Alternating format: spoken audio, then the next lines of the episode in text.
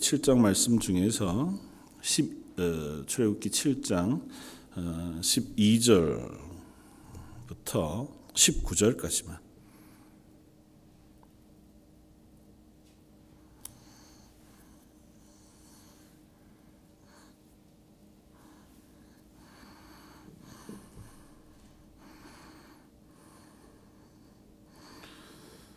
출애굽기 7장 12절로 19절까지만. 음, 같이 한번 봉독하겠습니다. 각 사람이 지팡이를 던짐에 뱀이 되었으나 아론의 지팡이가 그들의 지팡이를 삼키니라. 그러나 바로의 마음이 완악하여 그들의 말을 듣지 아니하니 여호와의 말씀과 같더라. 여호와께서 모세에게 이르시되 바로의 마음이 완강하여 백성 보내기를 거절하는도다. 아침에 너는 바로에게로 가라. 보라. 그가 물 있는 곳으로 나오리니 너는 나일 강가에 서서 그를 맞으며 그 뱀 되었던 지팡이를 손에 잡고 그에게 이르기를 히브리 사람의 하나님 여호와께서 나를 왕에게 보내어 이르시되 내 백성을 보내라. 그러면 그들이 광야에서 나를 섬길 것이니라 하였으나 이제는 내가 듣지 아니하도다. 여호와가 이같이 이르노니 내가 이로 말미암아 나를 여호와인 줄 알리라 볼지어다 내가 내 손에 지팡이로 나일강을 치면 그것이 피로 변하고 나일강의 고기가 죽고 그 물에선 악취가 나리니 애굽 사람들이 그 강물 마시기를 싫어하리라 하라. 여호와께서 또 모세에게 이르시되 아론에게 명령하기를 내 지팡이를 잡고 내 팔을 애굽의 물들과 강들과 운하와 못과 모든 호수 위에 내밀라 하라. 그것들이 피가 되리니 애굽 온 땅과 나무 그릇과 돌 그릇 안에서 모든 피가 있으리라. 아멘. 어,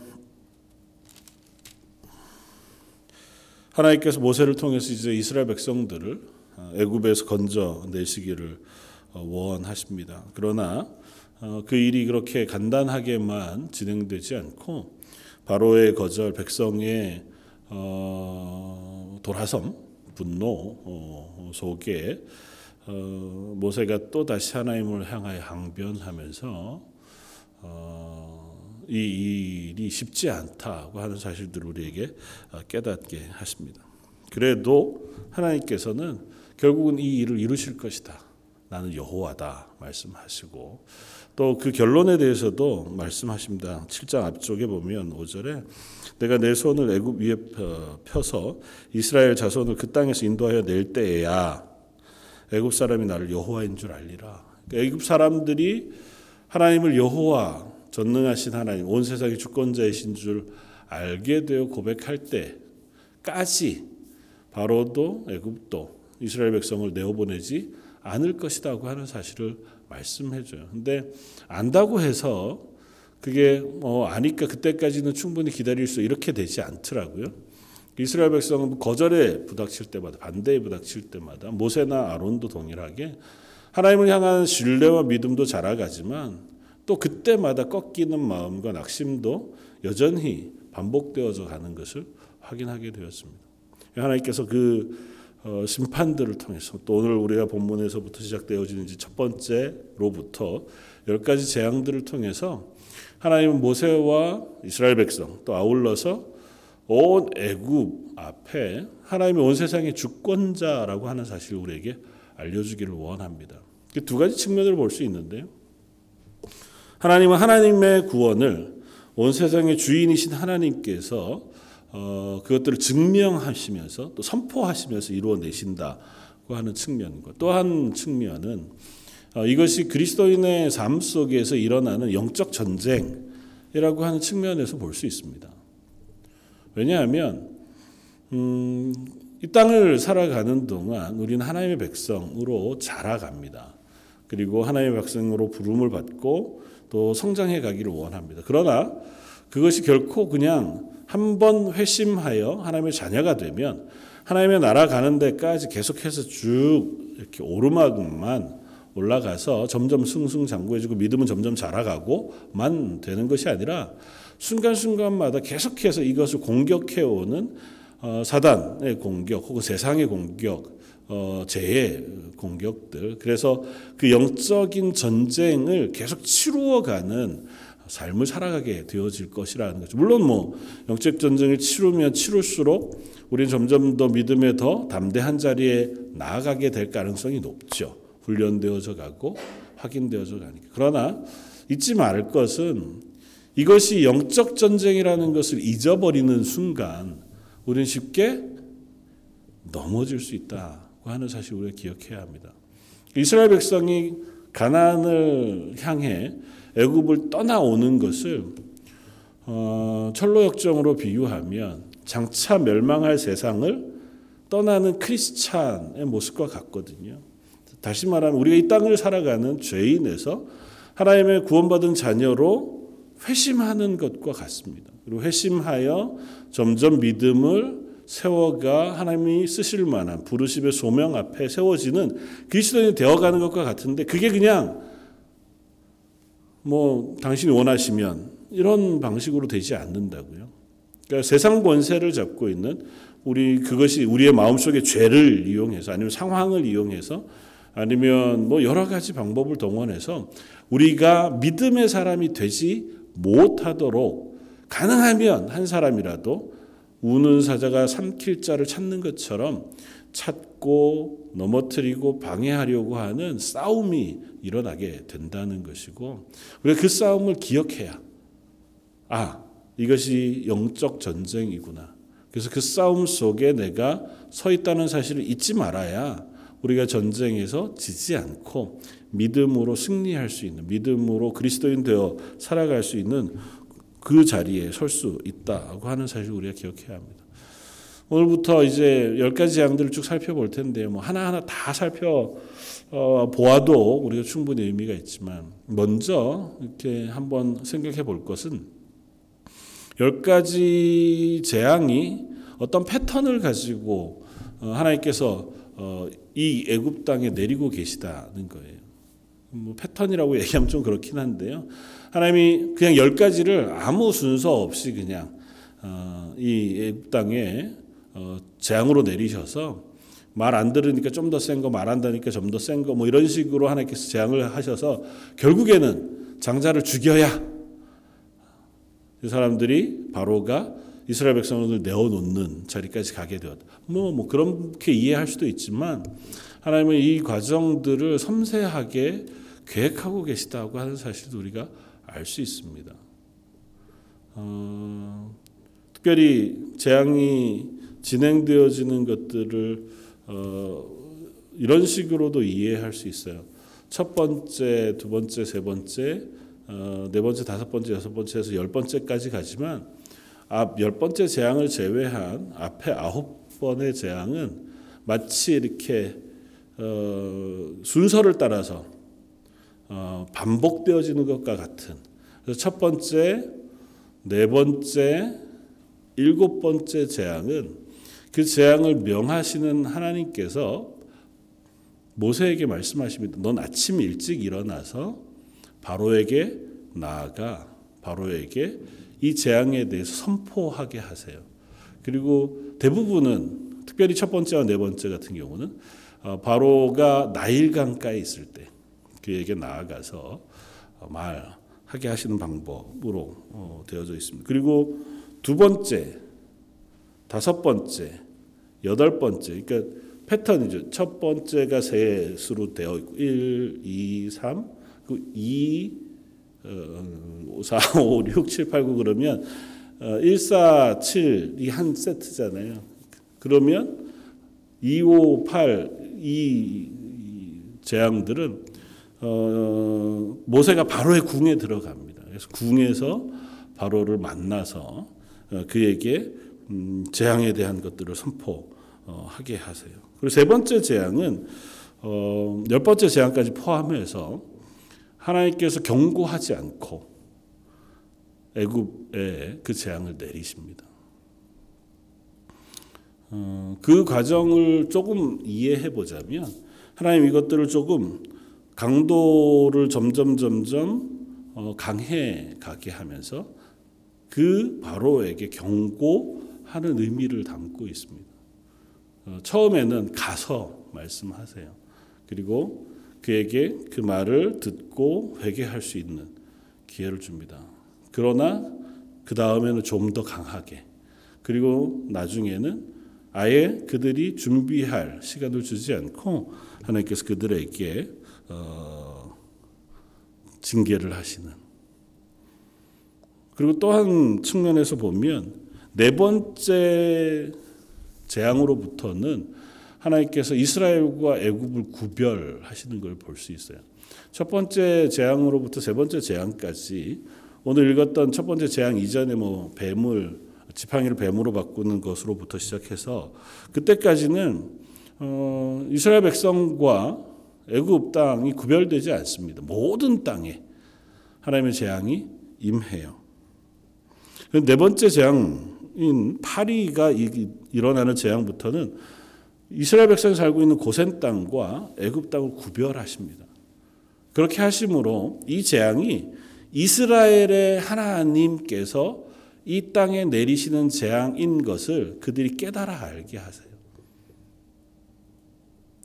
그러니까 조금씩 조금씩 더 이것이 하나님으로부터 주어지는 그리고 그들의 죄를 드러내기 위한 그와 같은 재앙이라고 하는 사실들을 선명하게 보여줍니다. 그리고 또 한 가지는 이 열 가지 재앙이 모두가 다 이집트가 지금 현재 섬기고 있는 어, 우상들, 신들과 연관되어져서 그들이 섬기는 신이라는 건 다른 게 아니에요. 뭐 이름은 오시리스니 누니 뭐, 어, 뭐 여러 가지 이름으로 불리는 어, 신들을 그들이 섬깁니다. 지금도 저희가 최근에 나오는 영화들에서도 보면 그 신들에 대한 이름이나 뭐 이런 것들을 얼마든지 볼 수 있어요.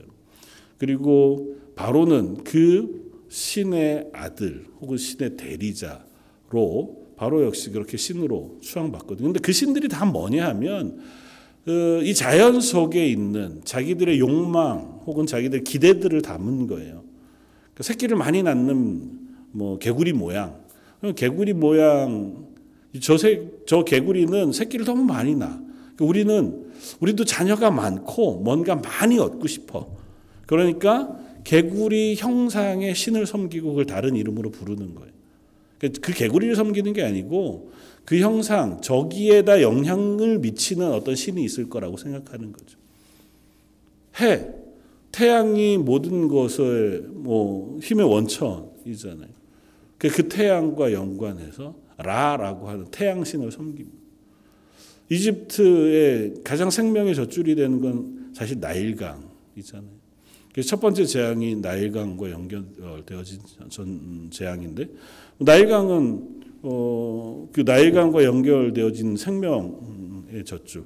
아 저기로부터 우리가 무엇인가를 얻고 저것이 잘 관장되어야 우리가 잘 살 수 있다고 생각해 거기에다가 또 자기들 나름대로 신을 부여합니다. 물의 신, 뭐 봄이 되면 다시 부활하는 신, 뭐 그리고 물이 범람하면 삼각주 평야가 생겨서 지금 뭐 고센 땅 같이 그들이 이제 농사를 짓고 또 범람해서 자기들이 위협을 당하지 않도록 그 물이 범람하는 걸 관장하는 신물 다 다양하게 하나님께서 그 열 가지 재앙들을 통해서 모두 다 그들이 섬기고 있는 신 그것이 가짜라고 하는 것을 드러내요. 그들은 그 신들을 열심히 섬기잖아요. 그 신들이 자기들을 보호해 줄 거라고 믿습니다. 그런데 그 신들을 결코 이집트를 보호할 수 없어요. 그냥 그건 쇠막대기 금속 아니면 돌멩이에 불과한 것들이니까요. 오히려 이 모든 것을 주관하시는 분은 이스라엘의 하나님 여호와. 그래서 온 세상의 주인이시니까 그 하나님께서 그 하나님의 대리자인 모세의 입을 통하여 말씀하시는 것이 그대로 돼요. 그것이 자기들이 섬기는 신들이 관장하는 그 모든 부분이 무너져 내리고 그 모든 부분으로 인해 고통당하게 되면서 아, 우리가 섬기는 신이 가짜고 이 모세를 통하여 말씀하시는 신이 참 하나님이구나 라고 하는 사실을 깨닫게 하시는 과정을 이 열 가지 재앙을 통해서 어, 들려주시는 거죠. 그 마지막으로는 이들이 이 모든 본문들을 통하여 이스라엘 백성뿐 아니라 애굽과 바로를 교훈하고 계신 하나님을 볼 수 있습니다. 어, 그들이 어리석게 살고 있는 현재의 삶 속에 죄악들, 실패들, 특별히 우상 숭배하고 있는 그 모든 것들을 드러내심으로 그들을 가르치시고 변화시키고자 하는 은혜의 사역을 행하고 계시다고 하는 사실도 우리가 알 수 있습니다. 그럼 이 재앙 가운데에서 살아날 수 있는 열쇠가 있느냐? 있습니다. 그게 뭘까요? 오늘 본문 10절은 우리에게 이렇게 들려줍니다. 모세와 아론이 바로에게 가서 여호와께서 명령하신 대로 행하여 아, 아론이 바로와 그의 신하 앞에 지팡이를 던지니 뱀이 된지라.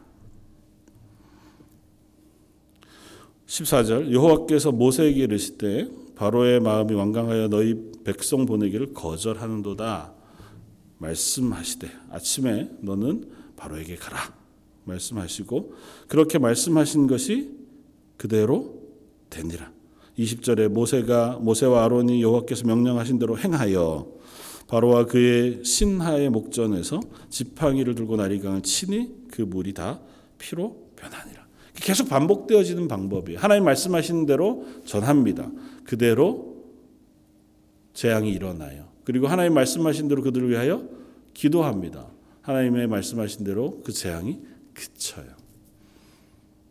한마디로 축약하면 이 모든 것들을 어, 행하시는 것 그리고 그 영적 전쟁 혹은 이 싸움 재앙 가운데에서 이겨낼 수 있는 유일한 방법 하나님 말씀에 순종하는 겁니다.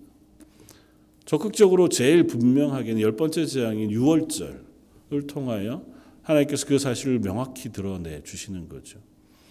하나님께서 그 유월절을 제정하시고 어린 양을 잡아서 각 가족별로 또 자기 가족이 한 마리의 양을 그날 저녁에 다 먹을 수 없거든 다른 가족을 불러서 그 저녁에 그 양의 피를 문 설주에 바르고 그때에 허리에 띠를 띠고 지팡이를 짚고 그피 양을 요리해서 그날이 지나기까지 다 먹으라는 거잖아요. 그러니까 하나님의 말씀에 순종하면 그들이 생명을 유지합니다. 그러나 불순종하면 그것을 조금이라도 하나님의 말씀을 의심하거나 혹은 그대로 행하지 아니하면 하나님의 징계가 그 땅을 넘어가지 않아요. 그들에게 징계가 임하는 거죠. 그러니까 하나님의 말씀에 순종할 거냐, 하나님 하나님의 말씀에 불순종할 거냐의 싸움이에요. 그러니까 역적 전쟁이라고 하는 측면에서 보았을 때 우리가 이 땅을 살아가는 동안 뭐 이와 같이 대단한 징계, 대단한 어떤 이적 그런 것들이 우리에게 어, 일어나지 않을지라도 우리는 계속해서 이 싸움을 싸워야 하는 거죠. 하나님의 말씀에 순종할 것이냐, 그렇지 않을 것이냐의 싸움.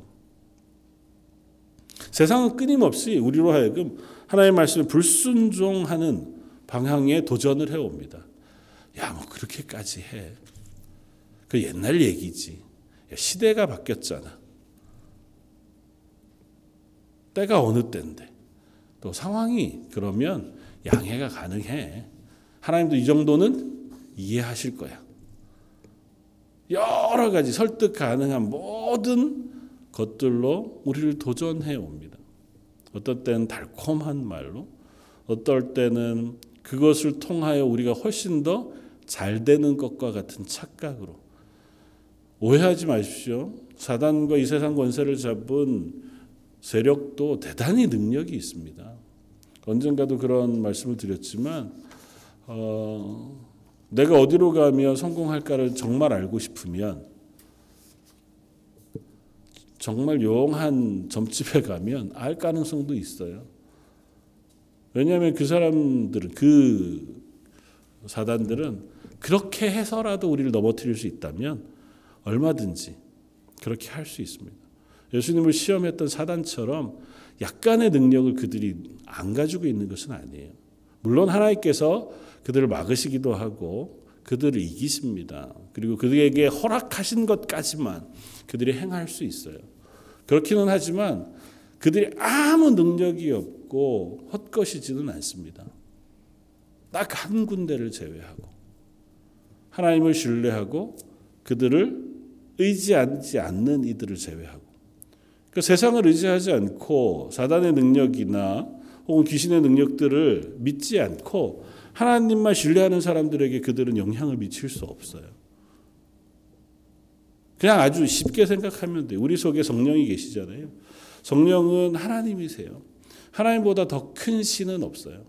그러니까 우리에게 아무리 영향을 미치고 싶은 사단의 세력이 있어도 내 안에 성령이 살아 역사하시는 한 그리고 내가 성령을 의지하는 한 그들은 우리에게 영향을 미칠 수 없습니다. 다만 우리가 성령을 가지고 그리스도인으로 살아가는데도 불구하고 내 속에 성령을 의지하지 않고 세상에 눈을 돌리고 그 세상의 것들을 두려워하고 그것들 때문에 마음이 흔들릴 때 우리는 조금씩 그것들에 의해서 흔들릴 수 있습니다. 그리고 그렇게 흔드는 때에 우리는 집중해서 하나님의 말씀을 다시 한번 붙잡는 자리에 서지 않으면 뭐 완전히 실패해서 넘어지네 그렇지는 않더라도 실패할 가능성이 있습니다. 넘어질 가능성도 있습니다. 하나님이 부르신 부르심 앞에서 더 힘있게 그리스도인으로 살아낼 수 있는 삶이 계속해서 갈팡질팡하고 또 흔들리면서 그렇게 갈 가능성도 없지 않다. 우리가 싸우는 싸움은 반드시 영적 전쟁이고 그 영적 전쟁을 피해갈 수 있는 사람은 없습니다. 우리가 이 땅을 살아가는 동안은 끊임없이 영적 전쟁이 일어나요. 에베소서에서 베드로서에서 신약의 사도들이 끊임없이 경고하잖아요. 우리가 싸우는 싸움, 이 싸움을 끝까지 신실하게 달려가야 합니다. 오늘 본문을 읽은 12절 이하에 처음 하나님께서 모세와 아론을 통하여 바로의 앞에 전쟁을 선포하시고 또 그들 앞에 하나님 되심을 선포하시는 첫 시작을 알립니다. 그게 뭐였냐면 가지고 있는 지팡이를 던져 뱀이 되게 하는 거였습니다. 사실은 지팡이가 뱀이 되고 꼬리를 잡아 다시 지팡이가 되는 것은 그냥 요술처럼 보여요. 그렇지만 이게 도전하는 아주 정난한 방식으로 도전하는 것인 것은 이 뱀이 바로 바로를 상징하는 또 다른 한 상징이거든요. 혹시 옛날 고대 영화 속에 뭐 클레오파트라가 나오는 혹시 영화 같은 걸 보셨나요? 머리에 쓰고 있는 관 이렇게 보면 코브라 같은 게 이렇게 있는 것 뭐 그런 걸 본, 보신 적이 있나요? 바로의 의자에 코브라 상이 이렇게 되어 있고 그 코브라를 어, 상징하는 그게 왕권과 힘을 상징하는 그와 같은 상징으로 있거든요. 그러니까 하나님께서 그것이 아무것도 아니라는 사실을 또 그것을 향하여 어, 모세와 아론의 지팡이를 통하여 증명해내는 거죠. 그런데 그 일을 모세만 하는 게 아니에요. 오늘 본문에 뭐라고 합니까? 각 사람이 지팡이를 던짐에 뱀이 태요. 모세 바로도 자기의 요술사들을 부릅니다. 어떻게 했는지 모르지만 그 지팡이를 던져서 뱀이 되게 하는 그 사람들도 했어요. 물론 그 뱀들을 아론의 지팡이가 변한 뱀이 다 잡아먹기는 하죠. 그렇기는 해도 그들도 흉내낼 수 있습니다. 그러니까 사단의 세력이 영적 전쟁을 하는 동안 그냥 아무 힘도 없이 야, 가. 나는 믿는 사람이야. 그렇게 한다고 딱 끝나는 싸움은 아니라고요. 그들도 흉내냅니다. 그럴듯하게 빛의 천사처럼 가장해서 우리를 유혹하기도 하고 흔들기도 합니다. 때로는 강한 방법으로 우리에게 고난과 시련을 안겨주는 방식으로 때로는 성공의 달콤한 것으로 혹은 죄의 아주 쾌락의 무서운 방식으로 우리를 유혹하기도 하고 넘어뜨리기도 하고 실패하게 하고 하기도 하고 승리하게 하기도 해서 할 수만 있으면 모든 방법을 동원해 우리를 넘어뜨리려고 하는 싸움을 싸운다라고 하는 사실 우리가 기억해야 한다는 것입니다. 우리는 그 앞에 서 있을 때에 어떻게 해야 하느냐. 그래서 내가 걸어가는 이 걸음이 하나님 앞에서 영적 전쟁인 것을 기억하고 매일마다 하나님의 은혜를 구하여 하나님 제가 믿음 안에서 이 싸움을 싸우게 해 주십시오. 혹 눈이 감겨서 보지 못하는 것들이 없도록 하나님 내 영을 깨워 주시고 내 눈을 뜨게 해 주십시오. 말씀을 의지해서 늘 하나님의 백성 그리스도인으로 이 땅을 살아갈 수 있도록 분별할 수 있게 해 주십시오. 내 앞에 놓여진 많은 것들을 지혜롭게 분별하여 그리스도인으로 살아갈 수 있는 은혜 베풀어 주시고 그 끊임없이 기도하고 말씀으로 그런가 해서 확인하고 또 그것을 위하여 내가 분별하여 살아가려고 애쓰는 애씀들이 필요하다. 오늘 14절 이하에 하나님께서 어, 모세에게 명하신 첫 번째 재앙의 이야기가 들렸습니다. 첫 번째 재앙은 나일강을 피로 변하게 하는 것이었습니다. 아까도 말씀드렸지만 나일강과 연관되어져서 하나님께서 몇 가지 재앙들을 내리세요.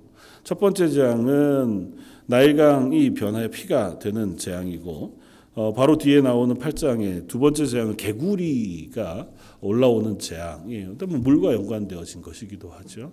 근데 이 재앙을 통해서 첫 번째는 그들이 섬기고 있는 신들을 드러내십니다.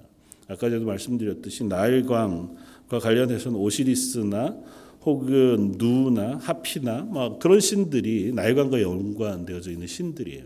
그들은 나일강이라고 하는 거대한 물줄기와 생명을 의지합니다.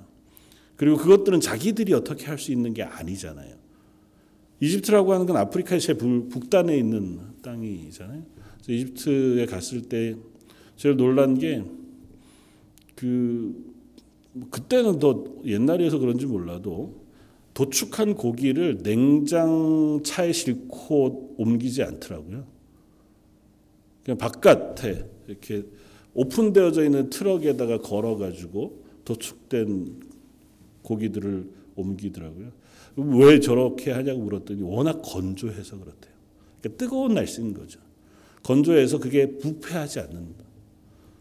그만큼 더운 나라인데 그곳에서 농사를 할 수 있는 유일한 근거는 그 나일강이거든요. 그래서 나일강이 생명의 젖줄이 그걸 굉장히 의지한단 말이죠. 하나님께서 그 나일강을 치세요.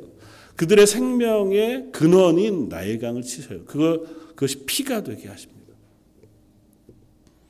그러면 하나님께서 그들이 이 나일강이 피가 되어지는 재앙을 보면 그들이 생각해야 할 것은 아 우리의 생명이 위험하게 되었다고 하는 거고 그렇게 되면 어떻게 나오는 게 정상이냐면 이 재앙을 명하신 하나님께 이 재앙을 그치게 해 주시기를 구해야 마땅해요. 그런데 그렇게 하지 않습니다. 그들이 이 재앙이 임했지만 오늘 본문 뒤에 22절에 보면 이렇습니다. 애굽의 요술사도 자기들의 요술로 그와 같이 행함으로 바우, 바로의 마음이 완악하여 그들의 말을 듣지 아니하니 여호와의 말씀과 같더라. 이 일도 어, 요술사들이 따라합니다. 정확히 따라했는지 똑같이 한 건 아닌지 모르지만 어, 떠온 물을 피 모양으로 변하게 하는 어, 걸 해요. 바로의 마음이 완악해졌다고 씁니다. 아, 뭐 이 정도쯤은 이 정도쯤일 수가 없는 것이 일주일 동안 이 재앙이 계속되거든요. 그러면 식수가 없어져요. 먹을 물이 없고 가축이 먹을 물이 없으면 사실은 그들의 삶에는 크나큰 위협이 일어나게 되는 것인데도 불구하고 그들은 그렇게 하지 않습니다. 오히려 24절 애굽 사람들은 나일강 물을 마실 수 없으므로 나일 강가를 두루 파서 마실 물을 구하였더라. 자기 나름대로 방법을 찾습니다. 아직은 이것은 우리가 해결할 수 있겠다고 생각해요. 우리의 죄됨 혹은 인간의 악함은 이렇습니다. 이게 하나님이 행하신 거라고 말씀하시고 하나님으로부터 부어진 어떤 일들이 일어나도 바로 믿지 않습니다. 그 하나님을 바로 의지하지 않아요. 두 번째 재앙인 개구리 재앙에서도 동일합니다. 8장에 보면 하나님께서 바로에게 모세에게 말씀하셔서 바로에게 가서 이야기하게 하십니다. 그리고 그것을 통하여 개구리들이 온 애굽 땅에 올라오게 합니다. 8장 7절 요수사들도 자기 요술대로 그와 같이 행하여 개구리가 애굽 땅에 올라오게 하였더라. 아, 그것도 따라합니다. 바로의 마음이 여전히 강팍해. 그런데 바로의 마음이 앞선 반응은 조금 다릅니다. 8절 바로가 모세와 아론을 불러 이르되 여호와께 구하여 나와 내 백성에게서 개구리를 떠나게 하라. 내가 이 백성을 내보내니 그들이 여호와께 제사를 드릴 것이더라. 한 수 물러나요. 이전에는 모세가 와서 얘기했을 때 뭐라고 대답했었냐면 여호와가 누구이기에 내가 이 백성을 내어 보내줄 것이냐. 듣도 보도 못한 니네 신 여호와 얘기하는데 난 모르겠다. 그렇게 반응했던 바로가 첫 번째 나일강이 변화에 피가 되는 재앙과 두 번째 개구리가 올라와서 온 땅을 덮는 재앙을 경험하고 나서야 비로소 어떻게 반응하냐면 알겠다. 너희 여호와 하나님께 이 재앙을 그치게 해달라고 가서 기도해줘라. 내가 이스라엘 백성을 내어 보내겠다. 물론 안 그러죠. 그리고 이어지는 말씀 우리가 한번 주목해서 볼 필요가 있습니다. 모세가 바로에게 이르되 내가 왕과 왕의 신하와 왕의 백성을 위하여 이 개구리를 왕과 왕궁에서 끊어 나일강에만 있도록 언제 간구하는 것이 좋을지 내게 분부하소서. 특이한 질문을 해요. 너희 하나님께 구하여 이 일을 그치게 해줘라. 그러면 뭐 그냥 그때로 그쳐지는 거잖아요. 근데 모세가 이야기합니다. 제가 언제 이걸 그치게 할까요? 그것에 대한 바로의 대답이 더 독특합니다. 바로 뒤에 10절 그가 이르되 내일이니라. 8장 10절이에요. 모세가 이르되 왕의 말씀대로 하여 왕에게 우리 하나님 여호와와 같은 이가 없는 줄을 알게 할 것입니다. 왜 내일이라고 할까요? 나가자마자 당장 지금 보통은 재앙을 두려워해서 그걸 피하는 것이라면 할 수 있으면 빨리 이 재앙을 멈추게 해 주라. 그 얘기할 거. 왜냐하면 앞서 그 나이강이 변하여 피가 되는 재앙은 일주일간 계속됐었거든요. 그러니까 이건 빠르면 빠를수록 피해가 적어져요. 개구리가 그냥 올라온 것만이 아니니까요. 그것으로 인한 불편함, 그것으로 인한 악취, 그것으로 인한 삶의 어려움이 너무너무 극심한데도 불구하고 바로가 아직은 할만해요. 그래서 뭐라고 얘기한다고요? 내일 이맘때쯤. 그때까지만 멈추어주면 좋겠다. 이 일에 대해서 어떤 신학자는 이렇게 이야기합니다. 바로가 그렇게 내일이라는 시간을 요구한 것은 그 시간 이내에 혹시라도 자연적으로 든 또 다른 일로 이 개구리들이 사라지게 될 것을 기대한 것일 것이다. 이 일이 하나님이 아니고는 해결될 것이 없다라고 생각은 하지만 아직도 여전히 가능성을 가지고 있는 거죠.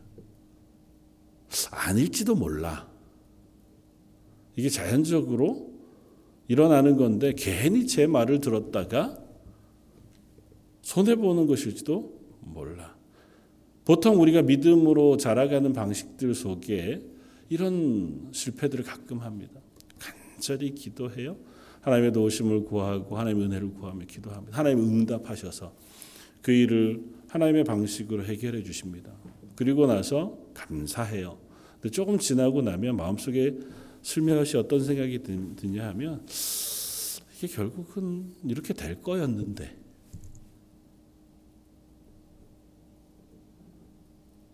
정말 이게 하나님이 한 게 맞나? 그냥 우연히 아니면 그동안 꽤 애써 노력한 게 있으니까 또 누군가의 도움으로 만약에 그런 문제들이 해결됐다면 아, 저 사람이 도와줘서 그렇게 된 것 아닐까? 라고 하는 생각들을 은연중에 하게 됩니다. 물론 안 그러시겠죠. 뭐 믿음의 사람들이니까. 그러나 우리는 참 인간들은 연약해서요. 하나님이 하셨다고 하는 그 고백을 금방 하고도 뒤돌아서서 그것을 신실하게 붙잡고 평생 살아가지 못해요. 누군가가 그럽니다. 정말 죽을 병에 걸려서 하나님 앞에 간절히 기도하고 금식해 그 병에 나았어요. 그리고 나면 그 사람이 평생 동안 그 간증을 가지고 믿음의 사람으로 잘 살 수 있을 것 같잖아요. 꼭 그렇지만은 않더라고요. 이단에 빠지는 많은 사람들이 그런 체험을 한 사람들이 많아요. 왜 그러냐 하면 또 병들면 그 병이 나을 때까지 내 믿음이 흔들리거든요. 또 기적을 체험해야 돼. 또 이적을 체험해야 되고. 말씀이 바탕이 되어 있지 않으면 하나님이 누구신가에 대한 온전한 신뢰와 믿음의 확신이 없으면 그때 그때마다 흔들려요. 제가 가르쳤던 제자들 가운데에도 참 믿음으로 잘 사는 친구들 고등학교 때, 대학교 때 하나님 앞에서 은사를 체험하기도 하고 은혜를 체험하기도 해서 너무너무 열정적으로 신앙생활을 최근에 이렇게 들려오는 소식은 교회를 안 다닌다는 거예요. 그럴 가능성이 없는데. 근데 그러기도 해요. 물론 하나님께서 다시 부르시겠죠. 그리고 하나님의 사람을 다시 세우시겠죠. 우리는 정말 믿음의 사람이라고 확신 가운데 섰다가도 어떤 문제 하나 때문에 쓱 마음이 흔들리기도 합니다. 바로가 그래요. 이만 하면 바로가 아 맞습니다 하나님 하나님이 온 세상의 하나님이십니다. 우리가 하나님을 인정하겠습니다. 바로는 이 고백을 앞으로 열 번을 해요. 바로가 구원을 받았을까요? 구원에 이르지 못했습니다. 하나님의 행하시는 이적을 다 보았습니다.